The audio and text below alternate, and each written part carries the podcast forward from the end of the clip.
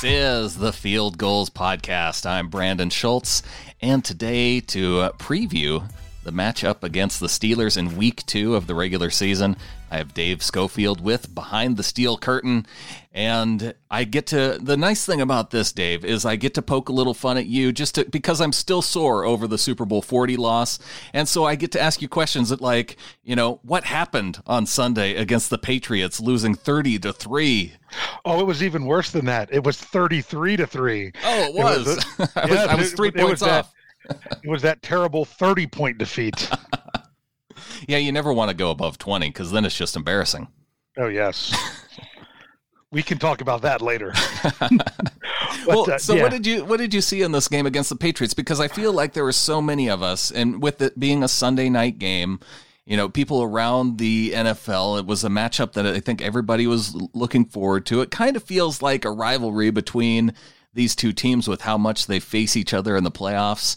And I think a lot of people were thinking, oh, it's going to be close because New England, they usually start out slow and a lot of expectations about the Steelers going into 2019. And then for it to be so lopsided, it uh, I think it took everybody around the NFL a little bit off guard. Absolutely, but it goes to show how much the NFL game really comes down to the very smallest thing. Just the little teeniest, tiniest thing, one small blown assignment, one person not quite getting the job done. It's, it's a game of inches, and those inches, when they don't stack up in your way, can make for a very lopsided game. So, how much do you read into that game as a fan?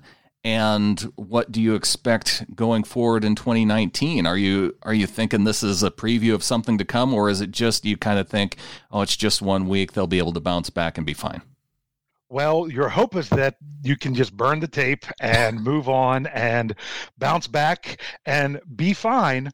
But at the same time, that's always in the back of your mind because you can't get to the big game without going through New England.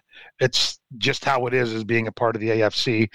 Even if the Steelers would have won the game, chances are they would have to go to Foxborough in the playoffs because New England's division is just has no competition for them.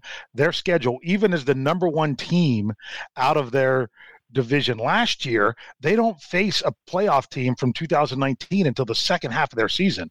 So it's very easy for them to win, you know, seven out of eight, if not all of them, the first part of the season, with the Steelers actually being their biggest test. And the way Pittsburgh has been completely owned by New England, especially in Foxborough. I know last year I was at the game in Pittsburgh when they finally, you know, got over the hump and, and beat New England but that was at home. That was late in the season. And there's kind of the narrative that New England starts slow, but they don't start slow in week one. Tom Brady is nine and one at home in week one. So it's they, they, they, kind of that first quarter sometimes they don't figure everything out, but they can. They, generally in week one because you have that extra time to get ready for that opponent. New England, as you can see in the Super Bowl, you give them extra time and they're going to be ready. So, how concerned are you particularly about the defense now going into week two? Because, you know, you allow, allow 33 points. It feels like there's a lot of young pieces on the defense, but you, you have some vets too. So, I imagine you look at the offense and you say, well, you have Big Ben there and you have Conner and, and things are going to be fine. But how about the defense? I'll be honest with you. I was actually more excited about the defense coming into the season than I was with the offense. They got younger, they got faster. They they finished well last year. I mean, they held New England to 10 points at home last year in week 15, which was the last loss the Patriots ha- have had other than the preseason. And the defense was supposedly improved. You had uh, Mark Barron brought in as a free agent, as a faster linebacker. You had Devin Bush, which was an upgrade at the position. Uh, Steven Nelson was brought in as a as, as a free agent who you didn't hear his name the entire night Sunday night, but that's a good thing when you're talking about a corner that, that you're not really noticing their play. That means they're doing their job. All these things, they were fairly healthy. The Steelers had one starter missing in Sean Davis, and therefore the, the starter in his place was someone from from the AAF that actually made the team for the Steelers and ended up starting uh, uh, Kameron Kelly. There was a lot of things to be excited about, but then the Steelers came out to do the things that they did last year in week 15. And what do you know? The Patriots were ready for it. Um, it, it's one of those it's things weird. of, yeah, what, what they, they actually game plan for this. What do you know? Oh, they, they had a plan for TJ Watt. They weren't ever going to leave him one on one. He he had, I think he had a one on one matchup maybe two times the entire night, and then the other guys that want to step up weren't able to do it. One, one of the Steelers' top defenders when it comes to to uh, pass rush is their nose tackle and Javon Hargrave, but anymore in, in a three four defense. How much is your nose tackle actually out there anymore with so much sub package football? And they they did an awful lot to get him off the field and not have to go up against those three defensive linemen, because when they did, that was the lone highlight they had on Sunday night was uh, Javon Hargrave just blowing up the center and being right in Brady's face. Well, I think as a Seahawks fan, that's probably one of my biggest concerns because it was that interior of the Bengals defensive line that the Seahawks struggled with so much. And, you know, there were a lot of times where it just plays were blown up right away because Geno Atkins was coming right up the middle. And so that that does have me a little bit concerned about the Steelers defense going into week 2. Yeah, I mean the that's what I feel is is the strength of the defense is is the that front five. Um, not as much both outside linebackers. Bud Dupree was a number one pick, but he just really hasn't lived up to that status. But uh, uh, T.J. Watt is someone that that's ready to take the NFL by storm. Um, actually, was was ahead of J.J. When, in sacks last year um, through most of the season, and had a really fantastic Pro Bowl season last year. But it's just it's all got to come together. And as much as some people think that the Patriots start slow, the Steelers start even slower. How have you liked what you've seen out of Devin Bush, the rookie linebacker, so far? Because I, I, I thought kind of over the offseason, it sounded like there was a lot of expectation around him being able to step up and be, you know, a, a star uh, among those Steelers defenders. Uh, he's exciting to watch. He he led the Steelers in tackles this past week, uh, although he was not named a starter who who really cares who the starter is. Sure. I, I tried to, to, to bring that up for a long time. That people are like, is Bush going to start week one? I'm like, it doesn't matter who starts. It's who plays. And even though he wasn't deemed the starter, he had the most snaps of any of the inside linebackers. So he's playing a lot of sub package football. He's that's it's a tough challenge to go out and have to play New England. New England, their scheme, their execution, even in week one, especially with that extra time, my goodness, they are really hard to defend. And you're asking a, a rookie to come in and his very first game, go up against that. I still thought he he did fairly well. There was some times where um, where where when they ran a lot of of their rub routes that he was caught up in some things in there. But overall, I, I thought he he did not play like a rookie. If you remember that he's a rookie and that he needs a little bit of time to grow, if he's going to grow from where he started, then he's going to be a, a superstar in the NFL.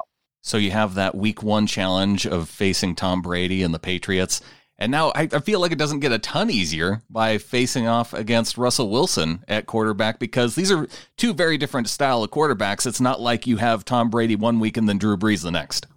Oh, absolutely, and that's one thing that uh, it's interesting because when it came to the the quarterback battle, or maybe I should say the backup quarterback battle for the Steelers in this past offseason, it was down to uh, Mason Rudolph, the second year player, and Josh Dobbs in his third year out of Tennessee, and then they also had the FCS passing leader in uh, in Devlin Hodges as, as the fourth guy in camp, and a lot of people really wanted to see Hodges overtake Dobbs. Uh, it looked like Rudolph was going to move ahead of him, which he did. But a lot of people liked having Dobbs around as that quarterback to kind of run the scout offense when they go up against a Russell Wilson. But then, of course, what what happens with the Steelers on Monday is they traded Josh Dobbs to the oh right Jacksonville Jaguars, who after they lost Nick Foles. Yeah, after Jobs, Dobbs was traded to, to Jacksonville, they didn't have that quarterback to kind of emulate Russell Wilson in practice. So I'm not sure how they're going to handle that. Um, and, but really, a lot of these quarterbacks are so so unique. Russell Wilson is his own. I mean, he's really his own guy. You can try to compare him to other people, but really, the better way is to compare other people to Russell Wilson. So the Steelers have their work cut out for them, but they've got to come up with that plan, and that's one thing that uh, that Steeler fans don't have a lot of confidence in right now because they didn't really come up with that great of a plan to go in against Tom Brady. Yeah, and you have all off season to do it. You have that one game, that one week, get one game to plan for all off season, and yeah, to go in it, it, it I feel like it would be disappointing. I mean, as a, I, I think around the NFL though, week one football, especially with the way a lot of the NFL teams handle preseason, you get into some sloppiness, you get into some mix, missed tackles, you get into some blown coverages. And there's guys I, I look at on the Steelers like Kameron Kelly, who had a really rough game against New England. But is that something that you look at and say, oh well, he can bounce back and and make up for that at the safety position in week two?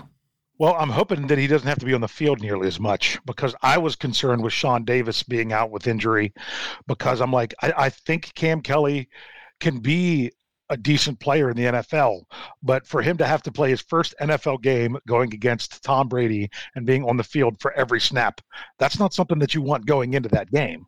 So the Sean Davis injury was was very significant from that aspect because Sean Davis played well against New England last year in Week 15. So it's just the the the hope is that Kelly goes gets to go back to being a backup, but um, until the actual status report comes out on Friday, we really have no idea uh, what to expect. What other injuries are is the team looking at? Because I think we saw Smith Schuster go out late in that game against the Patriots. Uh, Watt, I think, uh, came up injured at, at one point in the game. Where are the Steelers at in terms of injuries going into week two? Uh, well, in his press conference, Mike Tomlin just kind of grouped most of those guys together. Sean Davis, Juju Smith Schuster, uh, Joe Haden was one who left and came back, and his might be the most significant injury of them all. And I know him, and, and TJ Watt, who had a who had a hip injury, and kind of grouped them all together and says they might miss a little bit of practice time early in the week, but don't be concerned. It's all about the progress getting up to ultimately Friday's practice in order for the status report. The only player that wasn't even mentioned during the game or even after the game that looks like they will be missing the game this this weekend already is uh, fullback and special teams captain Roosevelt Nix mm. has a knee injury that could keep him out several weeks. Now he's the only fullback on the roster, but at the same time, the Steelers did the only time he stepped foot on the field on offense this past week was with the two minute warning of the first half when the Steelers were going for it on fourth and one. He came out on the field, and then Roethlisberger called timeout and sent him out, and came out with with all his all his receivers split out wide. So they went like they were going to run a power play. They'd yeah. even brought in an extra lineman, but then they sent them out and decided to go spread instead. So that was the only time he was on the field for offense, and they never even snapped the ball. In terms of improvements, at three points isn't going to cut it. You're not going to win any games just scoring three points. I don't think you can count on the Seahawks, despite having some struggles against the Bengals defense, to to to really come out in a shutout. So, what could you look at in terms of improvements on offense, especially considering now you have you know linebacker Bobby Wagner, Jadeveon Clowney. Uh, signed with the Seahawks. He was out there for a limited number of snaps against the Bengals, but he I do feel like he's a guy that now the Steelers going to have to game plan for. Oh, absolutely, absolutely. You got a game plan for those guys. What what was frustrating with the offense? Now, first of all, I'll be honest with you. Uh, you mentioned that about the shutout. You do realize that the Seahawks have never scored a point in Heinz Field. What? Yes, they have come to Heinz. Never. They have come to Heinz Field twice, and both times have been shutouts. I don't believe this. Uh, yes, uh, it was in 2011. They were shut out 24 to nothing, and in 2007 they were shut out 21 to nothing. So I don't think that's going to be a repeat this weekend. I, I, really don't see that happening. But uh, that that is something that maybe Steeler fans could take some some solace in. Okay, so but, those were those were pre Russell Wilson uh, football games. Just to be clear, well, you got to remember the the AFC North and NFC West only match up every four years, right. and only at the other person's stadium every eight, the way they do it now. So that was eight years ago, the uh, the last time that the Seahawks have, have, have come in. But it was kind of the Steelers' offense needs to finish. The biggest thing that got that game out of hand Sunday night was every drive with the exception of running one play with with 20 seconds left in the half every drive that the steelers had in the second quarter was where they faced either a third and one and a fourth and one and they did not convert and that's why their drive ended. the The first play was was one with it was a rush of James Conner, and he came up about three inches short. Um, another one they tried to run an outside toss that the, the that the Patriots knew was coming, and they threw him for a four yard loss. the The fourth down play was one of the many drops by Donte Moncrief, who had a very extremely disappointing um, debut for the Steelers on Sunday night. So I, I don't look for the Steelers to go, oh and I think they were on the game. It was zero oh and four on and one situations, mm-hmm. which just kills drives. I mean, even if they just get field goals on those three drives of the second quarter, you're talking about a twenty to nine game at halftime with the Steelers getting the ball coming out, and then on a fourth and one, they might not be settling for a field goal because they have to get points of some kind that they want to then you know actually actually try to punch it in the end zone. So those those kind of things although they they they absolutely got shellacked by the Patriots, there was these little things that just showed that they were so close. It was, and it wasn't just the the execution of the players; it was also the execution of having a good game plan, both on offense and defense. All right, Dave, you brought up the the issues that the Steelers had with uh, short yardage situations. I want to dig more into that a little bit, and we'll hit on that coming up right after the break.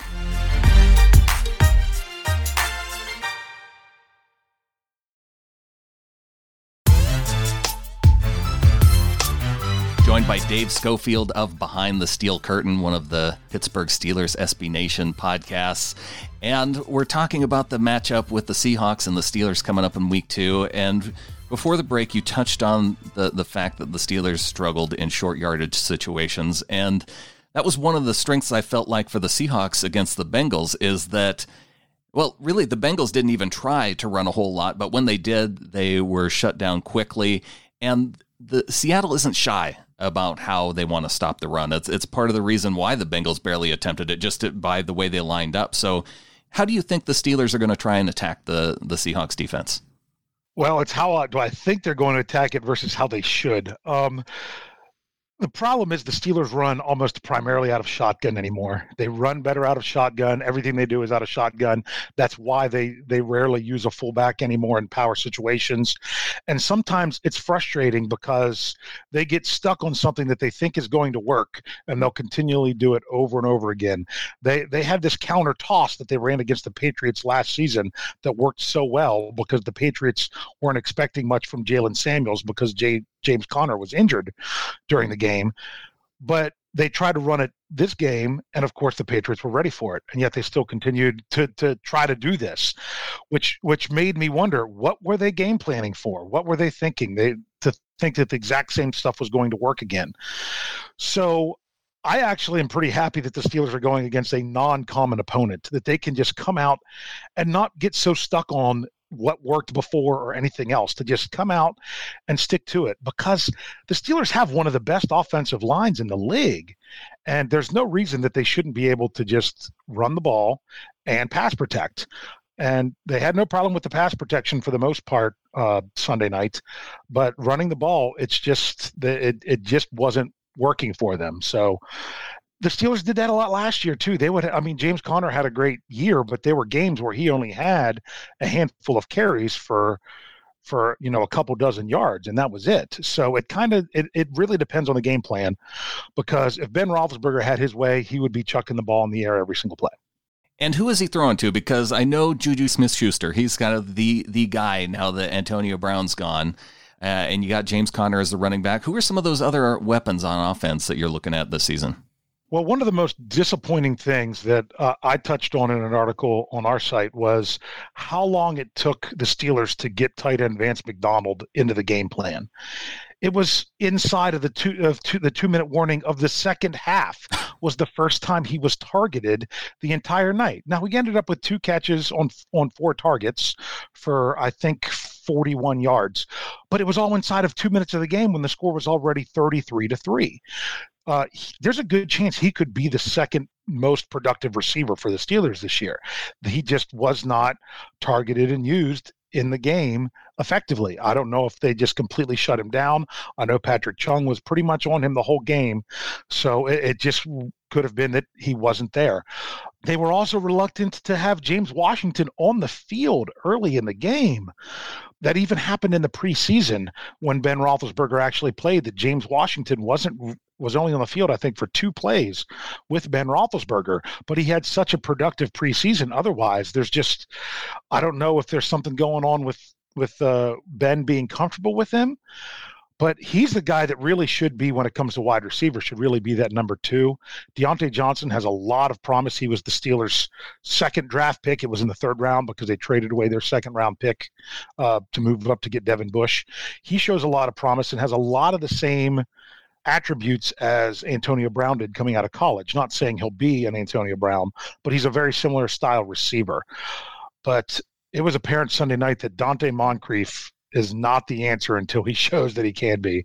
And what's ridiculous is he had three catches for seven yards, but they kept throwing in the ball. He was targeted ten times. Wow. So so I mean, yeah, he he had he had a 0.7 yards per target average. So that's not going to cut good. it in the NFL. No, that's not good. So you asked the question of who the receiver is going to be. I gave you a bunch of names, and the real answer is who knows? Those are just the possibilities. That's what the Steelers ultimately have to figure out if they're going to have a successful season. Well, I've held out this long, Dave, on asking a question about Antonio Brown. And and I, I just can't hold off any longer because what is going on with the Steelers and Patriots? Because it's not just Antonio Brown. This is the second time a former player who has quit on the Steelers has ended up with the Patriots, going back to LeGarrette Blount. And that has to be incredibly frustrating to see both these guys now end up kind of getting their way, getting off the Steelers and ending up on the Patriots. Unfortunately, it's the third time oh, because oh, because James Harrison did the same thing. Yes, when he wasn't in in uh, in TJ Watt's rookie year. That's right. He just kind of started sleeping in meetings and just kind of doing the same kind of route of I'm going to be too much of a nuisance for you to keep me around. And that's what all three guys did. They just decided they were going to be a nuisance, so they would be cut loose. Antonio Brown, the Patriots offered their first round pick for Brown. Right. To to, to, in the offseason See, you should have known better. You should have you should have taken it when you had the chance. Well, the better pick because they're going to get the, him one way or the other. yeah, the the better pick was Buffalo offered their first round pick. Right. And and and Brown said, "Nope, I'm not having that." I'm wondering. A lot of people feel that New England was the goal the whole time. He didn't want to go to another AFC East team because they would be less likely to get rid of him. I mean, when he hires social media consultants to help him get off the team, yeah, you know that there's a problem. I mean, he was instructed to put that notice that he got about his fine on Instagram. That's what that, I mean. That it, wasn't, it had to that have been his own idea, right? Yeah, it it was all orchestrated. It was all orchestrated. His video of being free, the door was open. Who sits there with your door open like that when you're in California um, it was also he could run outside. Everything he's done has been staged and orchestrated, and and he got exactly what he wants. And it's a shame that the NFL can't really do anything about it or refuses to do anything about it. And what's the bigger shame is that that team up north is just continually allowed to do these kind of things where where it seems like it was this was set up for a very long time. It, it feels that way, and it it bothers me uh, quite a bit that it feels that way. But uh, Antonio Brown uh, gets what he wants. It makes me wonder if the whole helmet situation was just another thing for show as well. Oh, absolutely. And the whole foot situation. I mean, I'm not saying that. I don't know. The foot thing, I, I, think I'll give him that one. I think he screwed up probably on that yeah. one. I didn't want to mess up his feet. Exactly. But at the same time, I mean, I'm not even sure if the pictures of that were actually current pictures. Oh, that, that, could, could be too. Been, you know, one of these things that he's putting that out there of trying to, you know, do everything that he can to frustrate the team because it, they know that they they're not gonna they're not gonna put up with it. Everyone said that the reports were all Gruden and Mayock will not put up with this stuff. Well, if he knew that, he knew that they're not going to put up with it. They're just going to, they'll eventually cut ties with me and I'll get what I want. His, his, the problem is he can't handle not being the highest paid wide receiver in the league. He can't handle it. He was the highest paid wide receiver when he signed a five year deal with the Steelers. But once somebody else passed him, he wanted that new deal. It didn't matter that he signed up for five years. So he wanted out. He got to Oakland. He wanted to be the highest paid guy. So they didn't have to, but they reworked his deal. Then all of a sudden, he's not the highest paid guy anymore, and he can't handle it. The only way he was okay not being the highest paid guy is if he was a New England Patriot. And now he's there. So uh, moving on from that and, and back to the Seahawks and Steelers, how important now is it that the Steelers don't go to 0 2, particularly with it being your home opener? Oh my! I mean, this this you don't want to say there's a must-win game in week two, but uh, the well, last especially when Steelers, you look around the division and it's really just the Ravens that got the win. So you you're, you are kind of fortunate that most of the other teams in the division lost in week one. Oh, absolutely. So that that's that's a very good sign. But the the biggest problem is, I wasn't into the whole Browns hype. I had a feeling that it, could be the Ravens. I also think some people are going to be able to figure out the Ravens, but not that uh, team that seems to be letting everything go away down in Miami. That's not a team that's going to come out and be able to. That's true. To, to, to stop that at all. That's that's. And what's ridiculous is when the Steelers played the Dolphins. That's the prime kind of game that they lose. You know, this team that they should come out and com- completely trounce. Those are the games that Steelers fans worry the most about. Yeah. Now, Seattle, this is a formidable opponent, but there are some things that that the Steelers can think of that are encouraging. Every time they've they've lost on the road under Mike Tomlin to start the season, they've come back to Heinz Field and won and won handily. Mm. So they're they're three and one in those situations under Mike Tomlin, with uh with with the average score being um, I'm pretty sure it's it's somewhere right around uh, 31 to 9 is the averages in those three games. Uh, one of which was against San Francisco four years ago after they lost to New England in the opener. They came back and, and took it to San Francisco uh, pretty good at home. But that's just kind of what Steeler fans are hopeful about, but they're also very reserved about. And and you can tell that across the board that they're like, yeah, we've done that in years past, but this this is supposed to be a different team this year. It was supposed to be a good feel because it was a better locker room, more camaraderie, faster on defense, all these other things. But if you're not the same team, that means the other things that you took for granted, like playing well in prime time, uh, bouncing back and playing well at home, you can't take those for granted either. Well, Dave, uh, really appreciate you coming on and talking about the upcoming game. Any prediction that you have now going into Sunday's matchup? Well, I, I predict that some of the trends that that have come across won't all hold true. For example, Seattle has never scored a point at Heinz Field. I don't think that's going to hold true. Um, the NFC West has never won a game at Heinz Field with Mike Tomlin as the coach the entire NFC West. Yes. Now, granted, you only get those matchups every four years, but within those matchups, they are they are zero oh and six. Wow. And yes, and, and now these these week two week two at home under Mike Tomlin has been very good for the Steelers. The only time they've lost in a home game at week two from an away game, uh, they are six and one, with the one loss being last year against Kansas City, which was a five point loss that they had at home. Um, but but other than that, they generally come home and and play well. And not only that, they have a pretty good margin of victory in there as well. Well, we will be looking forward to watching the game this Sunday, a 10 o'clock Pacific start on Sunday, which uh, in the past Seahawks fans have worried about, but uh, Pete Carroll seems to have gotten that under control as the Seahawks have, have done pretty well in those early starts on the East Coast. So, uh, looking forward to that, Dave. And if people want to follow you on Twitter, maybe uh, you know, let you know how things are going during the game. Well, what's the best place to catch you?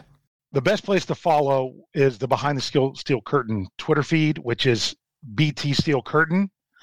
There's a lot of good uh, live updates there or just check out anything on the Behind the Steel Curtain website. We have a we have a, some great game threads going on um, and live chats. I know a lot of times you don't look for opposing fans to come in there, but honestly, opposing fans are welcome. We we like that. We like informed football fans you know and and when people come in and are respectful every once in a while you're going to get knuckleheads even as steeler fans. Of course we have to deal with them as well but you get that with any fan base. But that's that's the best way to keep up with us. We actually do we we run daily podcasts through behind the steel curtain. We have our own youtube channel BTSC Steelers Radio that you can go to to on YouTube and subscribe there, and you can get the notifications every time because we go live with our shows. We have, like I said, we have seven podcasts, so we stretch them out over to where it's it's one a day. Check that out behind the steel curtain. I am on the Wednesday night episode, so uh, people need to go over and check that out as well. Uh, yes. Dave, thanks again for coming on, and uh, we will we'll see how things turn out on Sunday. Yeah, it should be a really good one. I mean, these are these are two good franchises. I got a lot of respect for for Seattle and their fan base. Really glad we're not having to go there to play. That's the biggest thing I have to say. A big thanks once again to Dave Schofield with Behind the Steel Curtain for coming on. Be sure to check out the Behind the Steel Curtain podcast. I made an appearance there Wednesday night, so that should be the latest episode over on their feed. And while you're bouncing around the SB Nation websites, be sure to check out fieldgulls.com as Mookie Alexander focuses on the slow start in week one and how it's really nothing new for the Seahawks.